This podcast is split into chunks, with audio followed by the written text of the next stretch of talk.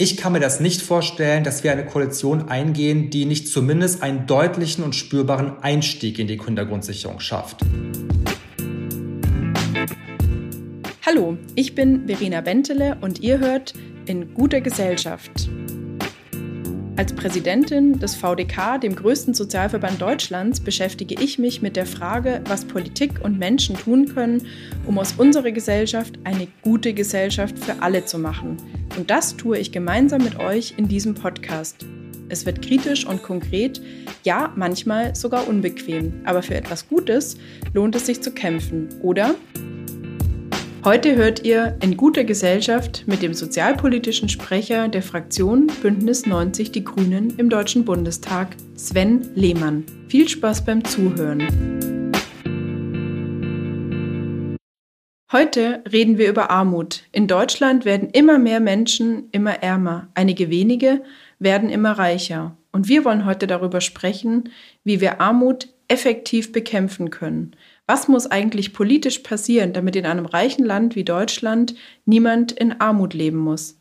Betroffen von Armut sind Kinder, Erwachsene, Seniorinnen und Senioren. Wir sprechen darüber, wie unsere sozialen Sicherungssysteme für jeden Menschen da sein können und auch sollten, und wir sprechen darüber, wie die soziale Sicherung finanziert wird. Außerdem will ich natürlich auch etwas über die anstehenden Bundestagswahlen wissen. Ein spannendes Rennen hat begonnen. Bevor wir anfangen, stelle ich euch meinen heutigen Gast einmal vor. Sven Lehmann ist seit 1999 Mitglied der Partei Bündnis 90 Die Grünen. Von 2010 bis 2018 war er Landesvorsitzender der Grünen in Nordrhein-Westfalen. Seit 2017 sitzt er für sie nun im Deutschen Bundestag.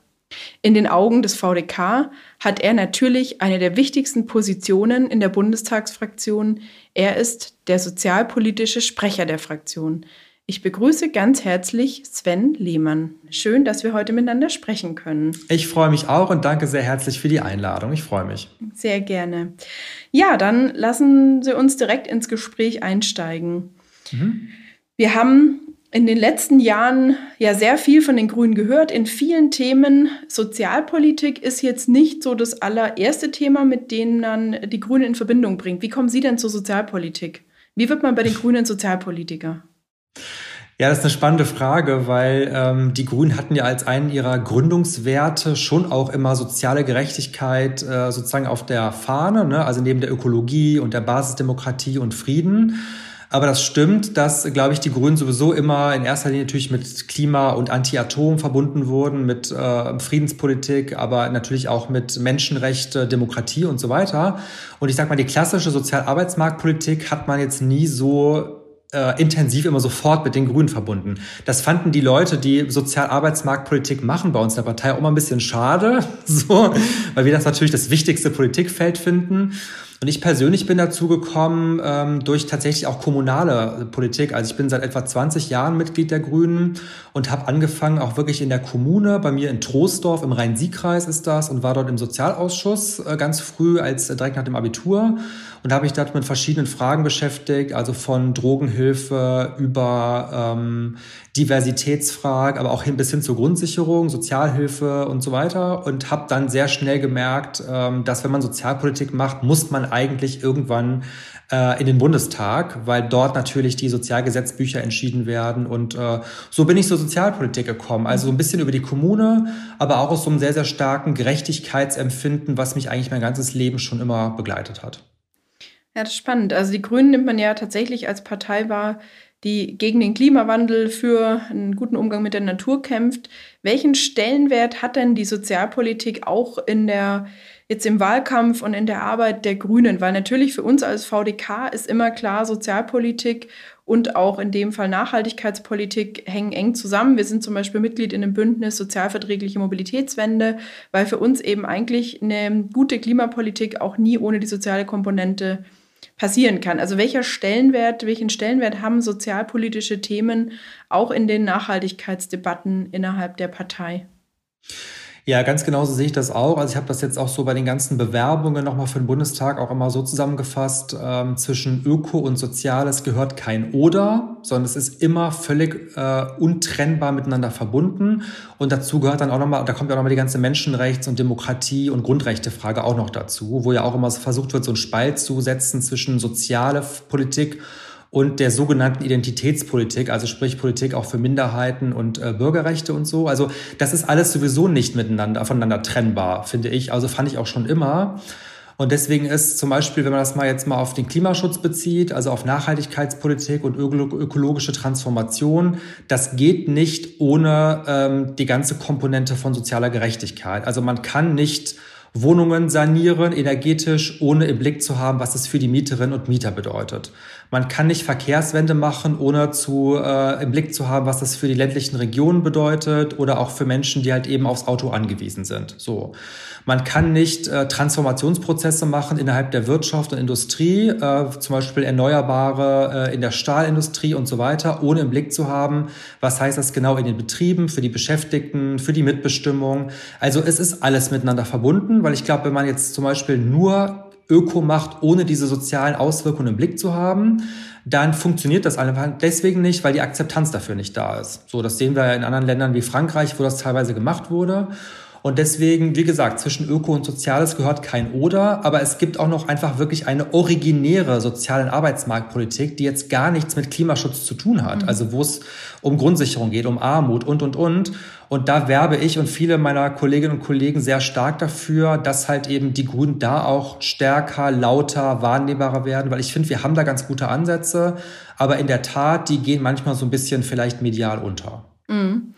Ja, genau. Also das ist äh, auch für uns natürlich einer der vielen Gründe. Äh, ein anderer ist natürlich, dass die Grünen ähm, eine Partei sind, die im Moment in den Umfragen weit oben ist. Aber der eigentliche Grund, warum wir ja heute auch sprechen, ist natürlich, dass für unsere Mitglieder es spannend ist, genau auch diese sozialpolitische Ausrichtung der Grünen mal ein bisschen besser kennenzulernen. Ja. Und deswegen freue ich mich sehr, dass wir jetzt auch ein bisschen konkreter mal über Themen sprechen können. Mhm. Und ich würde gerne einsteigen mit dem Thema Kinder Grundsicherung, aber zunächst vielleicht auch erstmal Chancengleichheit ähm, von Kindern in Deutschland, wo wir immer noch, finde ich, sehr, sehr weit von entfernt sind. Und in dem Zusammenhang schreiben Sie auch auf Ihrer Homepage den, was finde ich ganz spannendes. Sie schreiben, ich arbeite für eine Gesellschaft, in der Kinder geschützt aufwachsen und individuell gefördert werden, in der Familien die bestmögliche Unterstützung bekommen und in der Kinder gleiche Rechte haben, unabhängig von Herkunft, Geldbeutel oder Geschlecht. Da würde ich jetzt natürlich ein bisschen konkreter gerne nachfragen. Was mhm. bedeutet das und wo sind hier in Deutschland immer noch die größten Probleme? Hui, das ist natürlich ein Riesenrad. Ich ist ein Riesenrad. Mal, Wir versuchen ja. vielleicht mal die erste Schraube, die Wir erste große die erste Drehschraube zu finden. Genau, und ansonsten genau. fragen Sie einfach gerne nach ja. nach den weiteren Schrauben und so. Mhm. Also ich sage erstmal so ein bisschen, wie ich darauf komme und warum ich warum das so wichtig ist. Also ich habe selber bin selber groß geworden bei einer Mutter, die lange Zeit alleinerziehend war und habe dort auch sehr schnell, glaube ich, geschmerkt, obwohl sie sehr viel dafür getan hat, dass ich das jetzt kaum spüren musste als äh, Kind, weil sie eben sehr, sehr viele unterbezahlte Arbeit gemacht hat und nie zum Amt gegangen wäre aus Stolz oder Scham. Also sie hat wirklich sehr, sehr viel dafür getan, dass ich das kaum spüren musste. Aber trotzdem ist mir so im Nachblick nochmal deutlich geworden, dass ähm, wenn halt eben Kinder groß werden bei Eltern oder Alleinerziehenden, äh, die wenig Geld haben, vielleicht sogar erwerbslos sind, dann müssen sie schon sehr, sehr großes Glück haben, wenn sie zum Beispiel dann in einem Umfeld sind, einer Schule oder in einer Kita, wo es sehr, sehr gute auch dann Sozialarbeit gibt oder gute äh, Bildungseinrichtungen. Oder sie haben halt eben ein Umfeld, zum Beispiel mit Verwandten oder sowas, die irgendwie noch ein bisschen dann für sie sorgen. Dieses Glück haben natürlich viele Kinder nicht. Und deswegen ist halt eben auch Armut oder auch Erwerbslosigkeit oft auch eine vererbte Armut und Erwerbslosigkeit. Und das ist natürlich, geht einfach gar nicht, weil die Kinder können wirklich am allerwenigsten sowieso dafür. Äh, und vor allem aber können sie auch, haben sie ja kaum Möglichkeiten, sich halt selber da irgendwie rauszuarbeiten. Man kann ja erwachsene Menschen sogar noch sagen, ne, irgendwie, wir bieten dir jetzt halt irgendwie Arbeitsmöglichkeiten an oder ähnliches, auch wenn das auch nicht so alles richtig gut klappt, wie wir sicher gleich noch diskutieren werden. Aber Kinder können das sowieso nicht. Das heißt, Kinder brauchen erstens gute Bildungseinrichtungen, ganztags mit gut bezahltem Personal, äh, mit äh, ähm, einfach einer gut finanzierten Infrastruktur, aber brauchen halt eben auch materiell wenn die Eltern das sozusagen alleine nicht schaffen oder schultern können, auch eine materielle Absicherung in Form, wie wir ja sagen, als Grüne, von einer Kindergrundsicherung, damit die Kinder, die von zu Hause aus am wenigsten Geld haben, eine bessere Unterstützung bekommen und mehr bekommen als die, die sozusagen in Anführungszeichen groß werden in Haushalten, wo das Geld keine, kein Problem darstellt. So, also es gibt eine materielle Seite, aber eben auch Bildung und Teilhabe. Und ich finde beides auch gleich wichtig. Und bei beidem haben wir in Deutschland natürlich äh, deutliche Lücken, muss man einfach sagen. Genau, wir haben Riesenlücken. Wir haben in Deutschland den immer noch großen Zusammenhang zwischen dem Bildungsstand der Eltern und den Bildungschancen der Kinder. Und ja.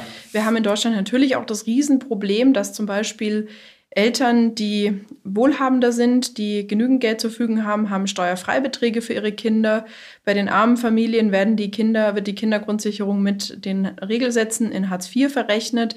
Also die Kinderförderung in Deutschland ist, wenn man es genau nimmt, eigentlich für Mittelschichtkinder besser als für Kinder aus armen ja. Familien. Ja. Und da, äh, denke ich, sind wir uns ja auch ein Stück weit einig, dass in Deutschland derzeit die Förderung von armen Kindern wirklich nicht die Chancengleichheit herstellt, sondern eigentlich eher auch dieses Stigma immer noch vergrößert, ähm, den Kindern eigentlich klar macht, du kannst dich selber aus der Situation nicht befreien. Deine Eltern können dir vielleicht eben Zuschüsse zu Bildung, äh, Musikunterricht, ähm, Klassenfahrten, Geburtstagsgeschenke für, für Klassenkameraden oder Freunde eigentlich immer nur in dem Maße geben, wie es eben gerade im Bildungs- und Teilhabepaket als Leistungsmenge ähm, veranschlagt ist. Aber die Eltern müssen natürlich auch wissen, dass es diese Leistung gibt. Also wir sind da tatsächlich nicht sehr zufrieden, wie Kinder in Deutschland gefördert werden und sagen, eigentlich müsste das ganz anders sein. Kinderleistungen müssten alle zusammengefasst werden. Und ganz einfache Rechnung, je mehr die Eltern haben, desto weniger Unterstützung bekommen ja. sie für die Kinder. Ganz Können genau. wir uns darauf einigen? Auf da dieses Konzept? Ja, also erstens äh, finde ich das eine sehr, sehr gute Herleitung nochmal, also weil das ja wirklich absurd ist, weil ich finde sowieso eigentlich auch bei der ganzen Schul- und Bildungsfinanzierung müssten die meisten Ressourcen auch in Schulen und Stadtteile gehen, wo sozusagen auch das gebraucht wird. Ja, das beste Personal muss dahin, die besten Förderprogramme müssen dahin, wo die Kinder das brauchen, so. Und das ist aber leider nicht so. Und bei der Familienfinanzierung haben sie das, finde ich, sehr, sehr gut jetzt nochmal dargestellt. Also es ist ja nicht nur so, dass äh, dort, wo die Eltern viel haben, wird ihnen ja sogar im Rahmen der günstiger Prüfung äh, doch mal dann ausgerechnet, ob das Kindergeld günstiger für sie ist oder halt eben der Steuerfreibetrag. Also da macht der Staat dann relativ unbürokratisch eigentlich klar, dass das günstigste wirklich dann auch ähm, finanziert und ermöglicht wird, während die Kinder und Familien, die halt eben entweder in Armut leben oder ein ganz, ganz geringes Einkommen haben, da gibt es eine Flut von Leistungen und Unklarheiten, was denn die Eltern genau machen müssen. Also müssen sie jetzt einen Kinderzuschlag beantragen, um gar nicht in Grundsicherung zu fallen? Wie ist das mit dem Wohngeld? Dann, wenn sie sozusagen in der Grundsicherung sind, dann haben sie zwar den Kinderregelsatz, aber genau da bekommen sie kein Kindergeld, weil das angerechnet wird. Wenn sie Leistungen nach Bildung und Teilhabe wollen, dann gibt es einen Dschungel von Leistungsarten, der so kompliziert ist, auch wenn es schon vereinfacht wurde der so kompliziert ist, dass nur etwa ein Drittel aller Kinder, die einen Anspruch darauf haben, überhaupt das in Anspruch nehmen. Also sprich, da ist es dann wiederum sehr kompliziert und man rennt von Amt zu Amt und wenn man Glück hat, hat man tolle SozialarbeiterInnen an seiner Seite, die das für einen machen. Und deswegen ist genau die Kindergrundsicherung auch ja nicht nur von Grünen, sondern ist ja mittlerweile auch sehr, sehr breit auch ähm, gefordert. Nicht nur ähm, dass die Kinder, die wenig haben, mehr bekommen, sondern auch damit eben der Staat stärker in die Rolle auch des Dienstleisters kommt, das automatisch zu ermöglichen und nicht die Eltern in einen Formularreise zu schicken von Amt zu Amt. Und das ist, glaube ich, auch nochmal so eine Verwaltungsrevolution, die wir da hoffentlich vor uns äh, haben, dass also nicht die Eltern und die Kinder und die Familien als Bittsteller dann von Amt zu Amt rennen, sondern der Staat quasi die Garantie übernimmt, dass die Kinder dazugehören. Und das finde ich eigentlich total selbstverständlich, aber es ist schon noch ein ziemlicher Schritt dahin, würde ich sagen. Auf jeden Fall. Und äh, spannend ist natürlich tatsächlich die Frage, wenn wir jetzt mal in die Glaskugel schauen, gibt es denn einen Koalitionsvertrag mit den Grünen ohne eine Kindergrundsicherung? Lasst ihr euch das wegverhandeln? Das kann ich mir nicht vorstellen, weil die Kindergrundsicherung, also die ist ja, also wir fordern das schon seit zehn Jahren im Programm. Äh, es sind auch immer mehr, die das fordern. Genau, also Verbände wie äh, VDK ja auch, aber eigentlich die gesamte Kinderschutz, Wohlfahrtslandschaft fordert ja eine Kindergrundsicherung. Die SPD fordert eine Kindergrundsicherung, die Linke.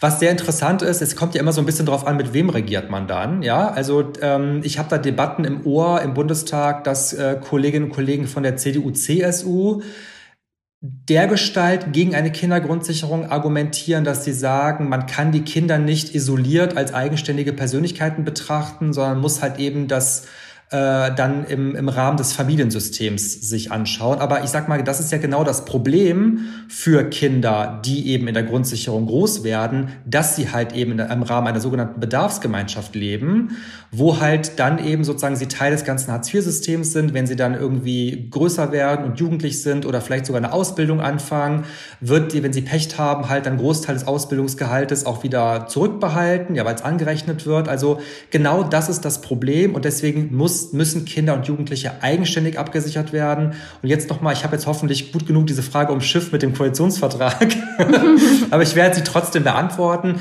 Ich kann mir das nicht vorstellen, dass wir eine Koalition eingehen, die nicht zumindest einen deutlichen und spürbaren Einstieg in die Kindergrundsicherung schafft. Kindergrundsicherung ist ja auch sozusagen nicht nur so ein Schnips, da müssen ja wirklich auch sämtliche Gesetzbücher umgekrempelt werden und Verwaltung muss sich ändern. Das ist, glaube ich, ein Prozess. Aber das halte ich für absolut zwingend und auch, glaube ich, für selbstverständlich, dass die Grünen da sehr darauf pochen werden, dass wir da einen sehr, sehr starken und spürbaren Einstieg schaffen. Mhm. Äh, Finde ich total spannend, die äh, Diskussion, sind Kinder eigenständige Persönlichkeiten, ja.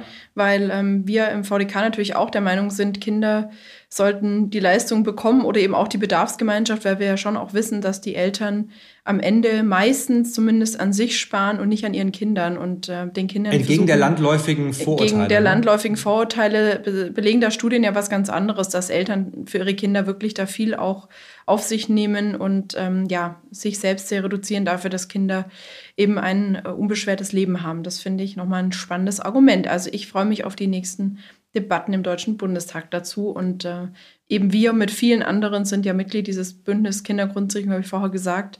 Ja. Und wir sehen eben auch jetzt natürlich die großen Probleme. Wir haben immer weniger Ausbildungsplätze, immer mehr Schulabbrecherinnen und Schulabbrecher. Das äh, Thema Kinder, Jugendliche und deren Bildung und Teilhabechancen zu fördern, wird ein Riesenthema. Ähm, und jeder, der mal ein bisschen guckt, was so jugendliche Blogger oder so gerade machen, da ist das natürlich auch eine große Sorge, die Kinder und Jugendliche umtreibt. Das sollten. Darf ich Ihnen eine Nachfrage stellen dazu, ja, zu dem Thema klar. Kindergrundsicherung? Also auch was die Position des VDK angeht. Ich kenne die, aber ähm, wenn man jetzt, also Kindergrundsicherung ist ja, ist ja also eigentlich eine Revolution, ne? Also weil sie quasi macht, äh, kehrt komplett die Art der, des Familienlastenausgleichs um. Also die, die wenig haben, bekommen mehr äh, und umgekehrt. Und es ist aber eben auch eine Verwaltungsrevolution, wo sozusagen dann Leistungen automatisch ausgezahlt werden. Der Staat errechnet auch die Höhe des Leistungsanspruchs und so.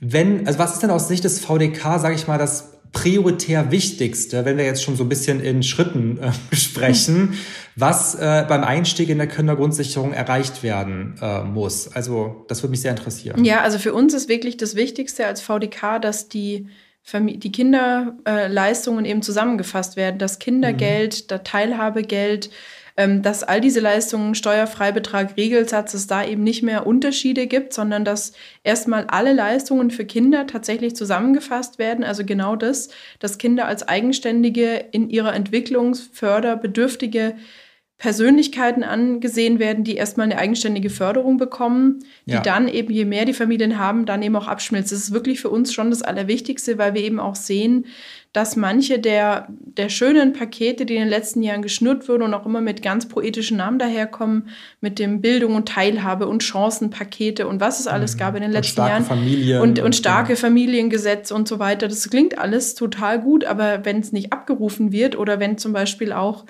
die in, auf Landesebene, ist jetzt eher kein bundespolitisches Thema, aber wenn der Bund eben Geld zur Verfügung stellt für digitale Geräte und die Länder dieses Geld jetzt für die Ausstattung von Kindern, die im Bedarf haben, nicht abgerufen wird, da würde ich schon sagen, da läuft halt was gewaltig falsch, weil wir wissen von ganz vielen Kindern und Jugendlichen, die eben abgehängt sind, die kein technisches Gerät zu Hause haben. In anderen Familien hat jeder zwei und es gibt aber Familien, da haben die Kinder eben keins oder müssen sich mit mehreren eins teilen. Ja. Und wenn sowas nicht abgerufen wird, dann würde ich mir mal als ähm, Politikerin und Politiker Gedanken mhm. machen, wie kommt die Leistung zu denen, die sie wirklich auch brauchen. Und es scheint derzeit nicht sehr gut zu funktionieren.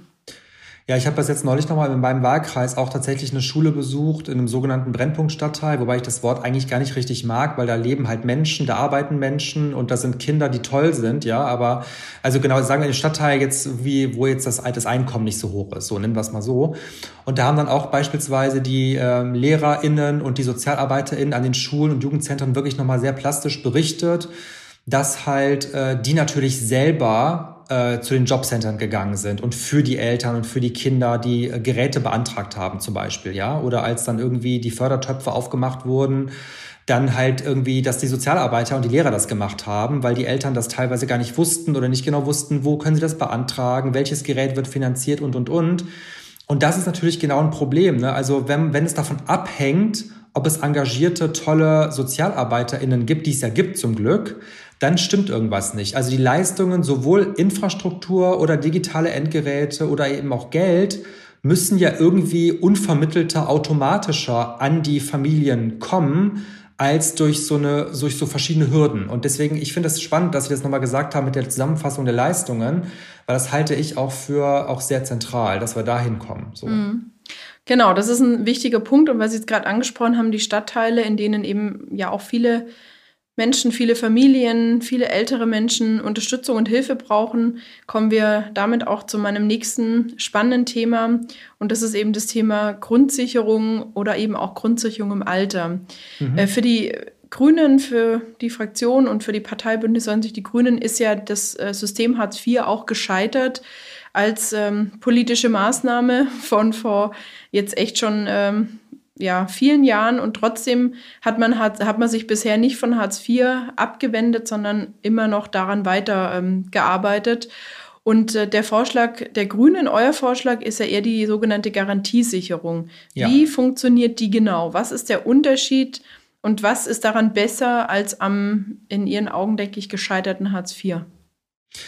Genau, also ich sage vielleicht nochmal, also zumindest vor der Klammer, weil ich nie genau weiß, also es gibt ja bestimmt auch Menschen, die Hartz IV irgendwie noch nach wie vor irgendwie gerecht oder gut finden oder so. Ähm, aber ich, also für mich persönlich und für uns ist Hartz IV deswegen gescheitert, weil es auf der völlig falschen Annahme basiert, dass Erwerbslosigkeit und Armut irgendwie ein persönliches Versagen oder eine individuelle Schuld sind. Und deswegen muss, müsste der Staat sozusagen nur ordentlich aktivieren und äh, kontrollieren äh, um Menschen dann irgendwie in Erwerbsarbeit zu bringen. Das ist eine völlig falsche Annahme. Die war aus meiner Sicht übrigens damals schon falsch. Damals waren natürlich andere Zeiten und so, aber es war damals schon nicht richtig.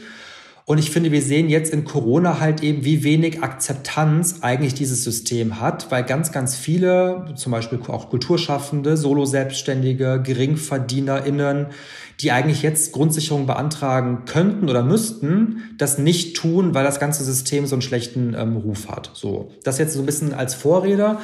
Und deswegen haben wir gesagt, auch schon in der Tat haben Sie ja richtig gesagt, auch seit Jahren schon, aber jetzt auch nochmal wirklich mit einem sehr kompakten, gebündelten Konzept, nämlich mit der sogenannten Garantiesicherung, wie wir Hartz IV überwinden wollen. Ich sage das mal so ein bisschen in Spiegelstrichen, dann können wir vielleicht ein bisschen nochmal in die Tiefe gehen. Aber unsere, die Garantiesicherung ist sanktionsfrei. Das heißt, es wird nicht unter das Existenzminimum drunter gekürzt. Die Garantiesicherung ist höher als heute. Wir haben ja aktuell den Regelsatz von 446 Euro für alleinstehende Erwachsene.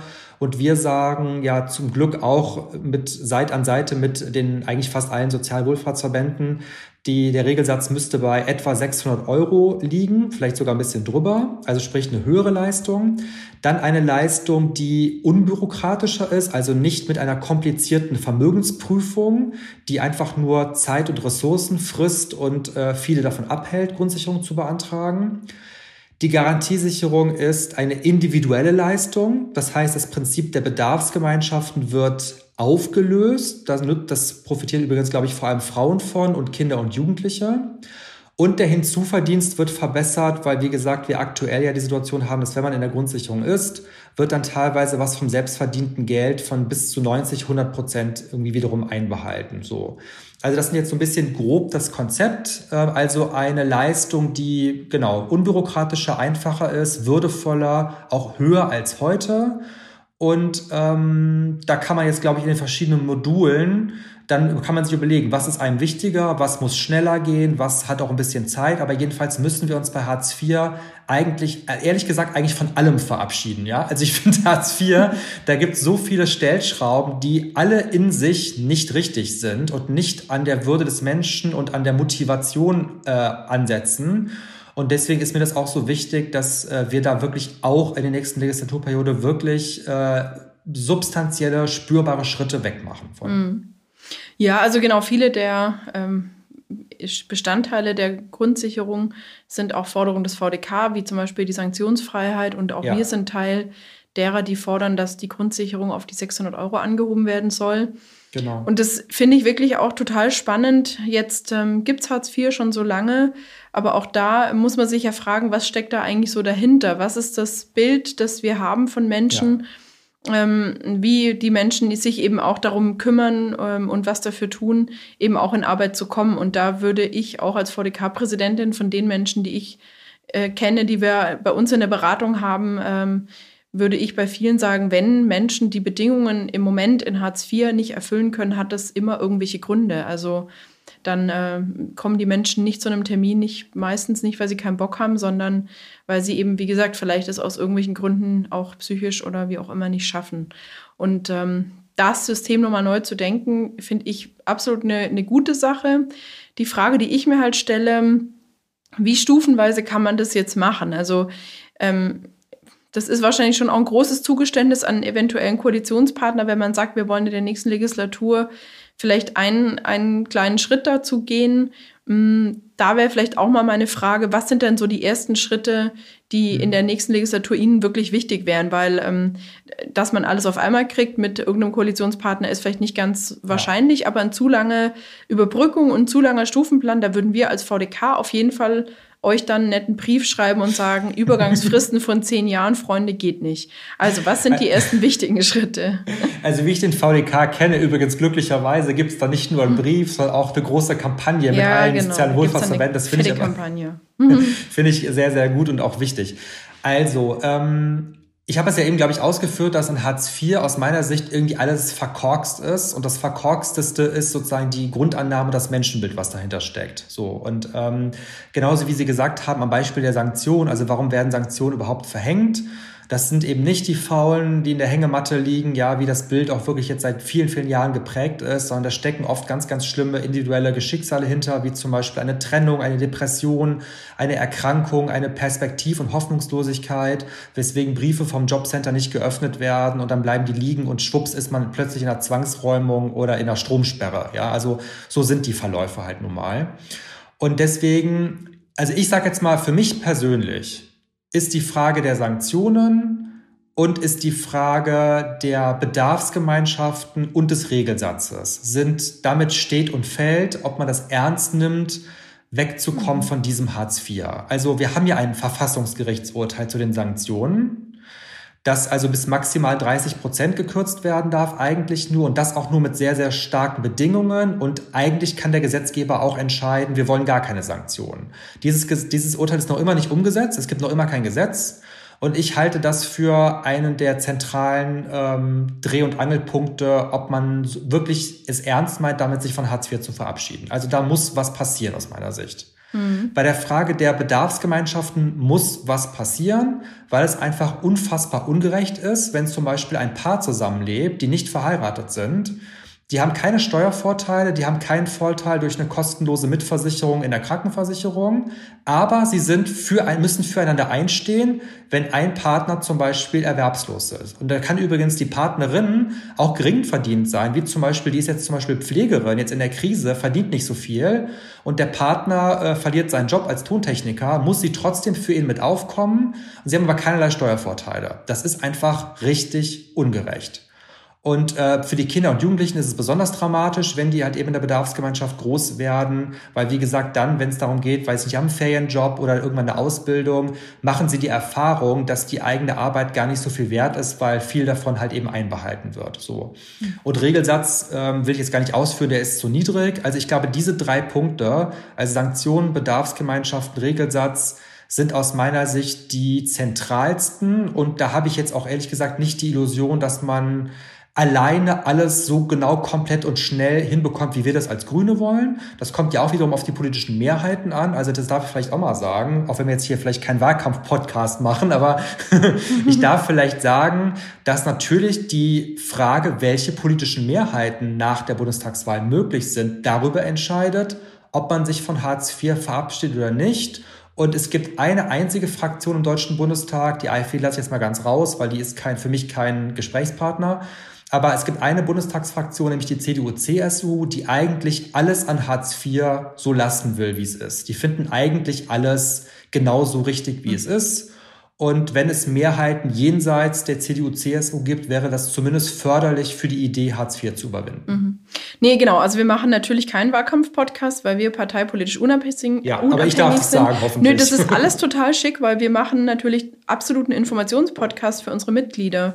Das ist ja das Wichtige und deswegen finde ich das äh, absolut gut und gerechtfertigt zu sagen, wofür ähm, ihr eben auch steht. Also das müssen ja, ja, unsere Hörerinnen und Hörer erfahren und äh, in dem Zusammenhang ist für mich alles total gut. Ähm, genau, und äh, ja, also was für mich wirklich auch eine gute Aussage ist, ähm, dass mit diesen drei Punkten eben das Hartz-IV-System wirklich nochmal genau angeschaut wird und wir nicht dabei hängen bleiben, an kleinen Stellschräubchen rumzudrehen ähm, und in irgendeiner Weise nochmal vielleicht die, äh, den Hartz-IV-Satz anders zu berechnen, dass dann sieben Euro mehr für Kommunikation rauskommt. Das ähm, finde ich wirklich auch eine gute Idee, die ernsthaft genau, Hartz IV nochmal in Frage stellt. Und die Frage natürlich der Bedarfsgemeinschaften, wer ist eigentlich heute verantwortlich? Ist die Ehe die einzige Form, die wir in, in unserem Staat haben, oder sind es Bedarfsgemeinschaften, sind es Verantwortungsgemeinschaften? Das ist im Moment natürlich schon, sieht man ganz schön an Hartz IV, auch schon so ein kleines bisschen ähm, willkürlich, will ich fast sagen.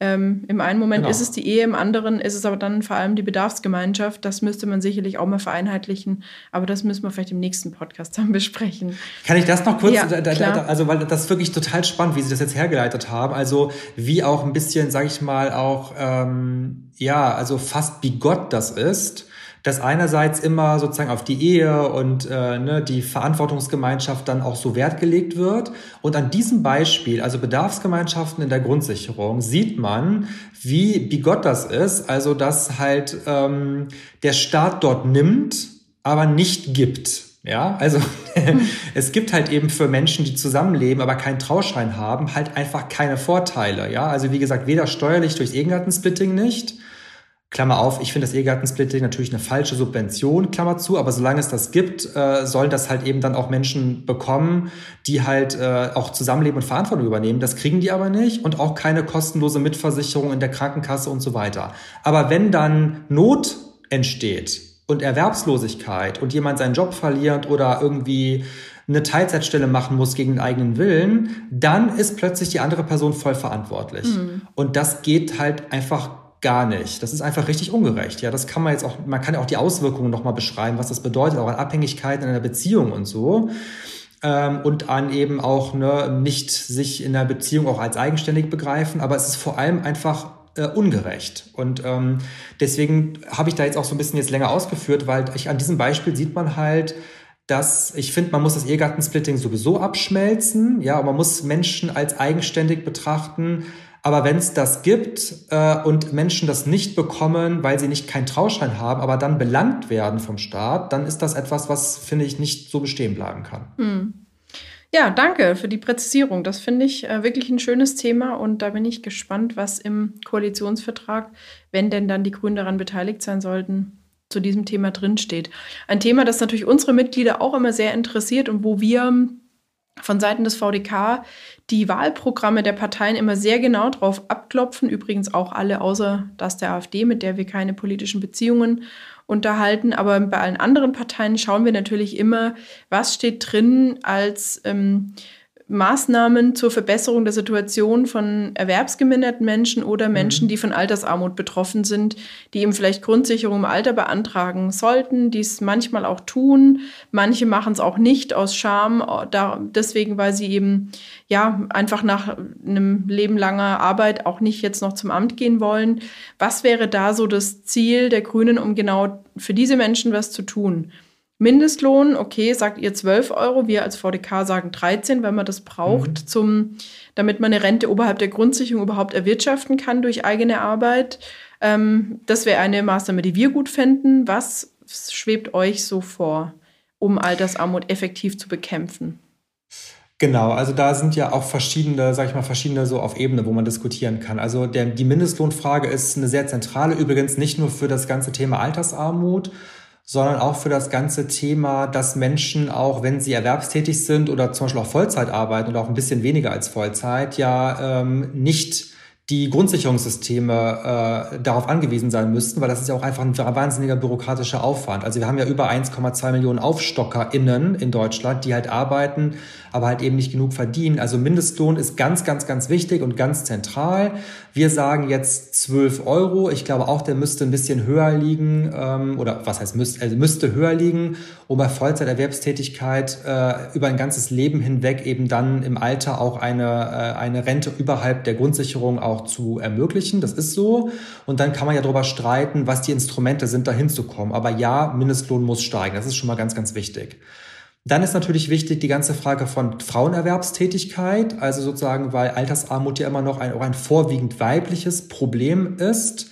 Oder nicht das Problem ist weiblich, sondern es betrifft halt eben vor allem Frauen. Und das hat auch damit zu tun, dass natürlich sozusagen Frauen oft auch in der Teilzeitfalle sind ähm, oder in der Falle, was prekäre Beschäftigung angeht. Und deswegen ist der Faktor halt eben Frauenerwerbstätigkeit zu verbessern durch gute Betreuung, durch gute Infrastruktur, aber auch durch gute Tarifverträge in den Bereichen, wo halt eben überwiegend Frauen arbeiten, also zum Beispiel bei Gesundheitspflege, haushaltsnahe Dienstleistungen. Das ist wiederum ganz, ganz wichtiges, äh, wichtiger Punkt.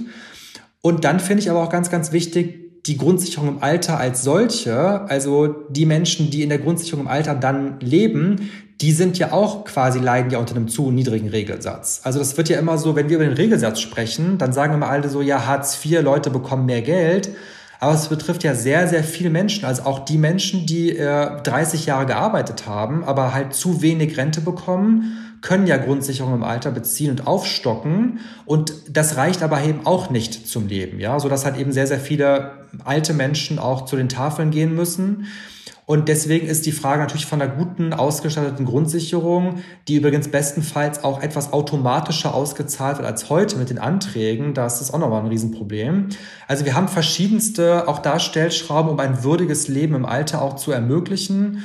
Und das ist auch leider nicht mit einem Schnips getan, sondern da muss man an verschiedenen Stellen ansetzen. Mhm. Und äh, genau. Genau, also ein, eine Vorstellung der Grünen ist ja auch eine Garantierente ähm, wo ich mich natürlich auch mal gefragt habe, wer hat von der was? Ähm, vielleicht können Sie einmal das Konzept der Garantierente nochmal erklären und auch erzählen, ob da zum Beispiel auch erwerbsgeminderte Menschen, die vorzeitig in Rente gehen müssen wegen einer chronischen Erkrankung, wegen einer Behinderung, die sie bekommen, wer hat was von der Garantierente und was wäre der Vorteil oder die Weiterentwicklung zur jetzigen Grundrente, die ja wirklich ein bürokratisches Monster ist, wo im Schnitt ähm, die Menschen 75 Euro mehr auf dem Konto haben, die überhaupt anspruchsberechtigt sind und wo wir heute in unserer Beratung ähm, rennen uns ehrlich gesagt die Leute die Bude ein, weil sie gar nicht wissen, wie sie zur Grundrente kommen, was ähm, sie dafür tun müssen. Viele wissen nicht, dass sie jetzt auch einen Antrag auf Grundsicherung stellen müssen, weil mhm. ja der Freibetrag steigt und so weiter. Also es ist alles extrem kompliziert und ähm, deswegen vielleicht nochmal kurz, was ist genau der, die Weiterentwicklung der Garantierente jetzt zur Grundrente? Genau, also erstmal, genau, die Grundrente ist kompliziert. Ich bin trotzdem einigermaßen beeindruckt gewesen, dass es trotzdem durchgesetzt wurde. Das war ja auch hart umkämpft, ja, also mhm. richtig, richtig hart umkämpft, auch innerhalb der Großen Koalition. Aber dass die SPD da auch sozusagen so sehr zäh verhandelt hat, das nötigt mir erstmal einen gewissen Respekt ab und zeigt übrigens auch, mit was für harten Bandagen wir da werden kämpfen müssen, je nachdem, in welcher Koalition wir dann landen. Weil offenbar ist es so, dass sozial- und arbeitsmarktpolitische Themen gerade mit der CDU, CSU sollten die noch in der Situation sein zu regieren, einfach sehr, sehr schwierig äh, auch sind. So. Aber die Grundrente, genau, es gibt die Grundrente. Sie ist kompliziert. Die, die grüne Garantierente, die haben wir auch natürlich auch dann abstimmen lassen, auch als Gegenmodell, hat immer vorgesehen, dass also die Bedingungen dafür 30 äh, Beitragsjahre sind, also 30 Jahre Erwerbstätigkeit oder, oder Beitragsjahre. Und da ist schon mal der entscheidende Unterschied zur jetzigen Grundrente, dass dort auch Phasen von Erwerbslosigkeit, Erwerbsminderung, aber auch natürlich Kinder- und Pflegezeiten auch mit einkalkuliert sind. Also sprich, dass wenn man halt eben dann versichert war, aber nicht verdient hat oder erwerbsgemindert war oder auch dann Kinder- und Pflegezeiten hatte, dass das auch dazu zählt, damit dann eben, wenn man diese 30 Jahre erfüllt hat, dann eben in, dem, in, in der Rente aufgewertet wird auf ein Niveau, was überhalb der Grundsicherung liegt. Mhm. Da sind das sind kleinere Unterschiede, aber die sind natürlich auch teilweise bedeutend. Aber ich glaube, so ganz grundsätzlich sind wir sowieso, müssen wir so darüber diskutieren, ob wir nicht in Richtung einer Bürgerversicherung auch kommen, auch bei der Rente, genau wie bei Pflege und bei Gesundheit. Aber solange wir das halt nicht haben, müssen wir auch diese Erwerbsbiografien, die halt eben Phasen von Erwerbsminderung auch kennen, auch so aufwerten, dass Menschen im Alter eben nicht auf Grundsicherung angewiesen sind. Weil ich meine, man kann jetzt natürlich auch sagen, das ist ja nicht schlimm, ne, wenn man im Alter dann zum Amt geht, weil wenn die Grundsicherung zum Beispiel erhöht wird, dann ist das ja okay. Aber die Frage ist ja, das empfinden ja Menschen einfach als ungerecht und auch als ja, fühlen ihre Lebensleistung nicht ausreichend gewürdigt. Und das ist ja genau der Punkt, den man halt verhindern muss, dass nach einem äh, Leben voller Erwerbstätigkeit oder auch dann wie von Phasen mit Erwerbsminderung man dann im Alltag quasi nochmal zum Bittsteller wird. Mhm. Und das ist genau das, was man äh, überwinden muss. Ja, also das äh, auf die Rente für alle kommen wir gleich nochmal und die Bürgerversicherung, das hatten wir als Kampagne vor zwei Jahren und ja. wir freuen uns über jeden, bei dem das auf fruchtbaren Boden gefallen ist. Ähm, würde ich auch gleich nochmal die Meinung von Ihnen und auch natürlich von den Grünen wissen dazu, dass jetzt auch äh, nach unserem nach unserer Vorstellung Abgeordnete, Beamtinnen, Beamte, Selbstständige, Freiberufler, alle in Versorgungswerken, alle in die Rentenversicherung einzahlen. Da hätte ich gerne noch mal eine ähm, Meinung zu. Und eine andere Sache, die mich echt noch interessieren würde, wie sehen Sie den Freibetrag in der Grundsicherung auch für Leistungen der gesetzlichen Rentenversicherung? Weil ich habe mich in den letzten Monaten oft gefragt, wäre nicht das der echt auch bürokratisch einfachere Weg gewesen, den Leuten, die jetzt Grundsicherung beantragen, den Freibetrag auch für die gesetzliche zu geben. Wäre das, hätte das nicht am Ende auch mehr Menschen erreicht wie jetzt die Grundrente? Das, zu den beiden Punkten hätte ich auch noch mal wahnsinnig gerne eine Meinung. Genau, also das mit dem Freibetrag, das haben wir immer wieder auch äh, ne, als, als, Argumente auch gehört. Ich bin jetzt gar nicht so sicher, ehrlich gesagt, weil ich das im Detail nicht weiß, wie wir uns dann am Schluss dazu als Grüne positioniert haben. Aber ich habe dieses Argument gehört äh, immer wieder, dass ich meine, der Freibetrag in der Grundsicherung im Alter ist ja auch generell auch bei den Zuverdiensten ja auch anders als zum Beispiel bei Erwerbsfähigen zum Beispiel. Aber da kann ich jetzt, also das kann ich jetzt mhm. im Detail nicht sagen, wie wir uns da positioniert haben. Bei der Frage der Bürgerversicherung, also eine Rente für alle, das ist natürlich auch, sage ich mal, unser, also unser Ziel, weil das sieht, das ist letztlich ähnlich natürlich wie beim Thema Gesundheit und Pflege dass halt eben gerade Menschen mit hohem Einkommen, Beamtinnen, Beamte, übrigens natürlich auch Abgeordnete, das Beispiel ist immer ganz gut, äh, aber natürlich, es gibt nicht so viele Abgeordnete, ne? Beamten und Beamte zum Beispiel, aber trotzdem ist es ein gutes Beispiel. Also Menschen mit einem stabilen, hohen Einkommen halt sich ja verabschieden können aus der Finanzierung der solidarischen ähm, Versicherungssysteme. Mhm. Und deswegen sagen wir das bei Pflege, bei Gesundheit und bei der Rente. Ich glaube, bei der Rente ist es wahrscheinlich sogar noch am kompliziertesten, den Systemwechsel hinzubekommen. Aber da ist zum Beispiel entscheidend, dass überhaupt mal äh, auch so Freiberuflerinnen, Solo-Selbstständige überhaupt mal einbezogen werden in die ähm, gesetzliche Rentenversicherung. Also da kann man auch Schritte gehen und das finde ich schon einen der wichtigsten, weil da geht es ja gar nicht. Also man denkt immer so, Freiberufler oder Selbstständige sind halt Menschen, die ein wahnsinnig hohes Einkommen haben. Das ist ja überhaupt nicht so. Total viele Selbstständige haben eben gar kein hohes Einkommen und sind dann noch nicht mal in der Rentenversicherung äh, versichert. Und das halte ich für einen der wichtigsten ersten Schritte, das auch äh, sozusagen zu ermöglichen. Mhm.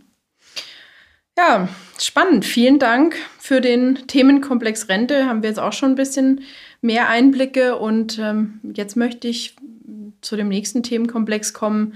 Wer soll das bezahlen? Also ein Thema, das äh, ja alle Parteien umtreibt, ist natürlich immer die Kohle.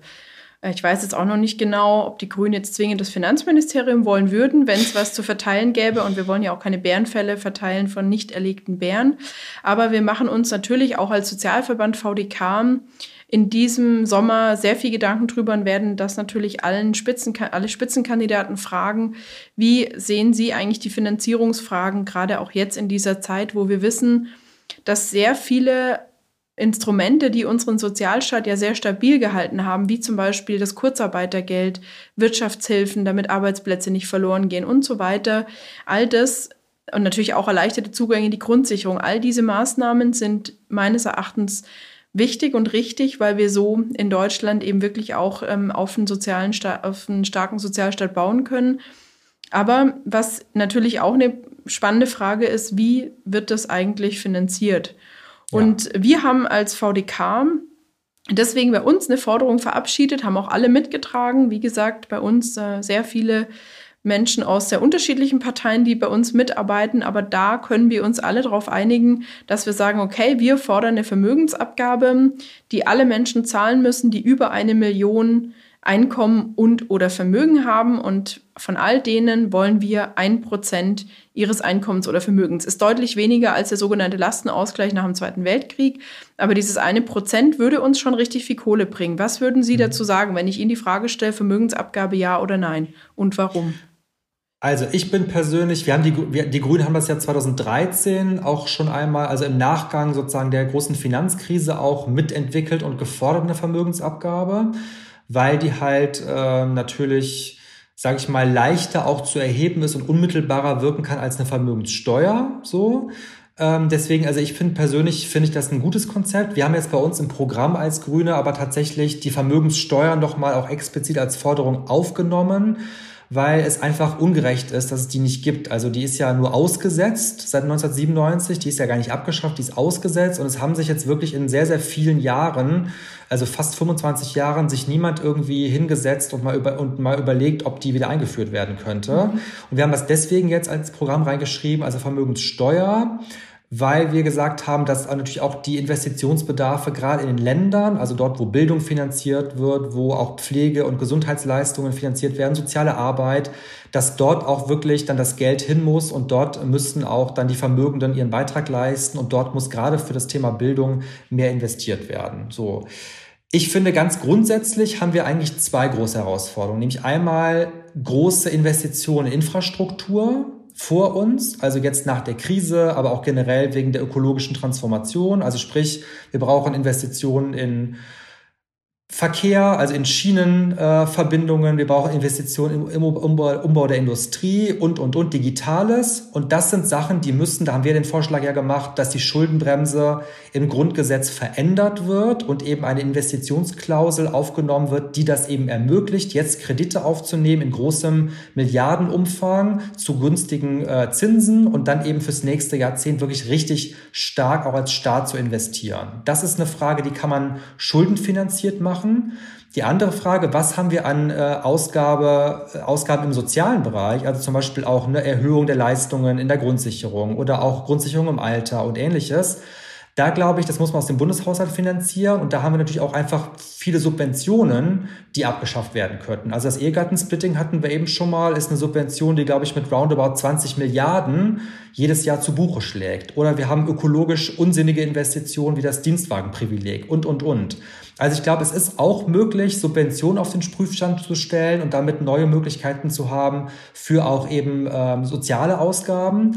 Aber es ist halt eben in diesem föderalen System so ein bisschen das Problem, der Bund kann natürlich gar nicht so richtig viel investieren für die Länder und Kommunen in Infrastrukturfragen vom Grundgesetz her.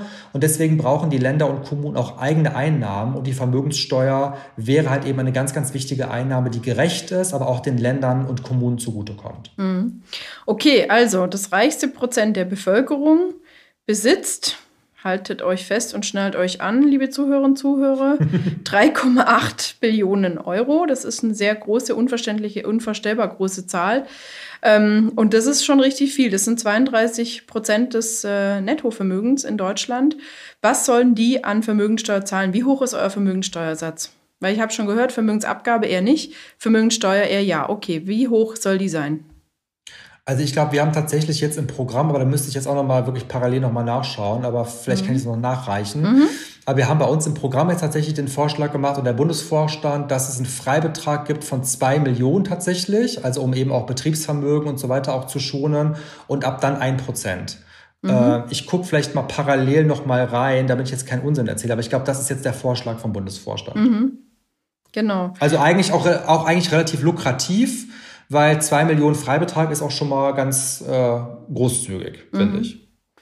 Genau, also andere äh, finanzpolitische Forderung ist ja auch die Erhöhung des Spitzensteuersatzes, die Sie in Ihrem Wahlprogramm fordern und eben die Vermögenssteuer. Und ähm, das sind, finde ich, schon spannende Überlegungen, weil wir gerade im Armuts- und Reichtumsbericht, der hat ja beide ähm, Bereiche in seinem Titel, eben auch sehen, wie groß die ähm, Verteilungsungerechtigkeit in Deutschland ist und das vor allem, und das finde ich ja immer spannend und schockierend zugleich, ähm, die Menschen, die in Armut leben, immer weniger mobil werden. Also dass es einfach immer schwieriger wird in Deutschland, sich aus der eigenen Armut zu befreien und davon wegzukommen.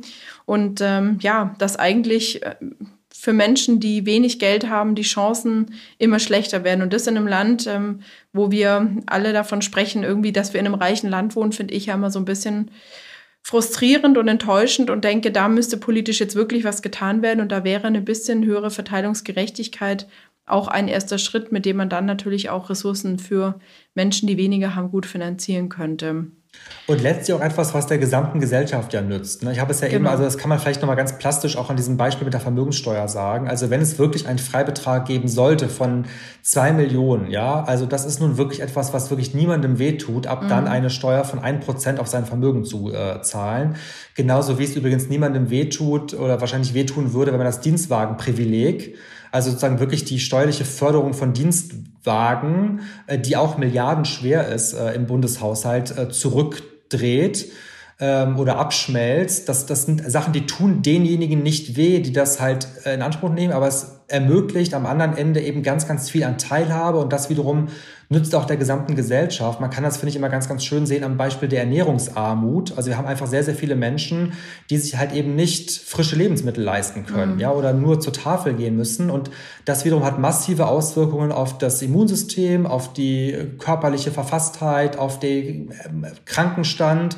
Und das wiederum kostet alles die Gesellschaft insgesamt ja auch. Und dann, das verstehe ich irgendwie nie warum das dann sozusagen nicht gesehen wird, dass halt eben auch eine bessere Verteilungsgerechtigkeit auch insgesamt die Gesellschaft wahrscheinlich sogar günstiger kommt, als äh, sozusagen dann die ganzen negativen Auswirkungen von Armut finanzieren mhm. zu müssen. Ja, also da bin ich wirklich auch gespannt, weil da für mich ähm, der neue Armuts- und Reichtumsbericht auch wieder einigermaßen erschreckend war, wie viele Menschen in Deutschland doch in schwierigen und prekären Verhältnissen leben. Und ähm, unsere Vermögensabgabe übrigens nochmal würde uns äh, auf 20 Jahre gesehen 29 Milliarden bringen und würde nur 2,1 Prozent der Bevölkerung betreffen. Das finde ich auch mal ganz spannend. Daran ja. sieht man halt auch, wie wenig wirklich Menschen es gibt, die, äh, wir glauben jetzt auch nicht, dass es die Menschen betrifft, die eben in ihrem ganz normalen Häuschen wohnen, zwei Leute, die zusammen wohnen oder auch einer, der alleine wohnt, einen normalen Job hat, die sind von der Vermögensabgabe nach unserer Vorstellung mit dem ja doch sehr hohen Freibetrag in der Regel gar nicht betroffen. Es geht hier wirklich um Menschen, die deutlich mehr haben. Genau. Ja, vielen Dank auch für die Finanzierungsvorschläge, an denen Sie uns und unsere Hörer hier teilhaben lassen. Wir haben jetzt immer so eine schöne Rubrik, die heißt fünf Sätze, sprich ich gebe einen Satz Anfang vor und würde ja. Sie bitten, das ähm, einfach den Satz zu beenden. Wirklich aber am liebsten wäre mir ein wirklich nur der eine Satz und keine Geschichte. Genau. Wir steigen ein. Ein politisches Vorbild auf der Welt ist für mich Justin Trudeau. Hm, okay. Wenn ich ein sozialpolitisches Problem in einer Minute lösen könnte, dann wäre das. Äh, in, innerhalb von einer Minute ein hoffentlich breites Bewusstsein dafür zu schaffen, dass eben Armut keine persönliche Schuld ist, sondern ein politisches Problem. Dankeschön. Eine Regierungskoalition zwischen den Grünen und der CDU wäre? Äh, eine Notfallkoalition, wenn keine anderen Mehrheiten möglich sind, mit denen die Grünen besser ihre Programmatik umsetzen können. In der nächsten Legislaturperiode bin ich hoffentlich noch Mitglied des Bundestages und hoffentlich auch an mein Herzensanliegen, nämlich soziale Gerechtigkeit und äh, Vielfalt äh, beteiligt. Okay, letzte Frage. Annalena Baerbock als Kanzlerin würde einen Aufbruch ermöglichen im Bereich Klimaschutz und äh, Gerechtigkeit und wäre ein wahnsinnig tolles Signal, dass Menschen, die mitten im Leben stehen, auch äh, eine Regierung anführen können. Vielen Dank. Challenge äh, angenommen, würde ich sagen. Und wir sind immer bei dem Einsatz geblieben. Manche mit ein paar Kommata, aber das ist völlig okay.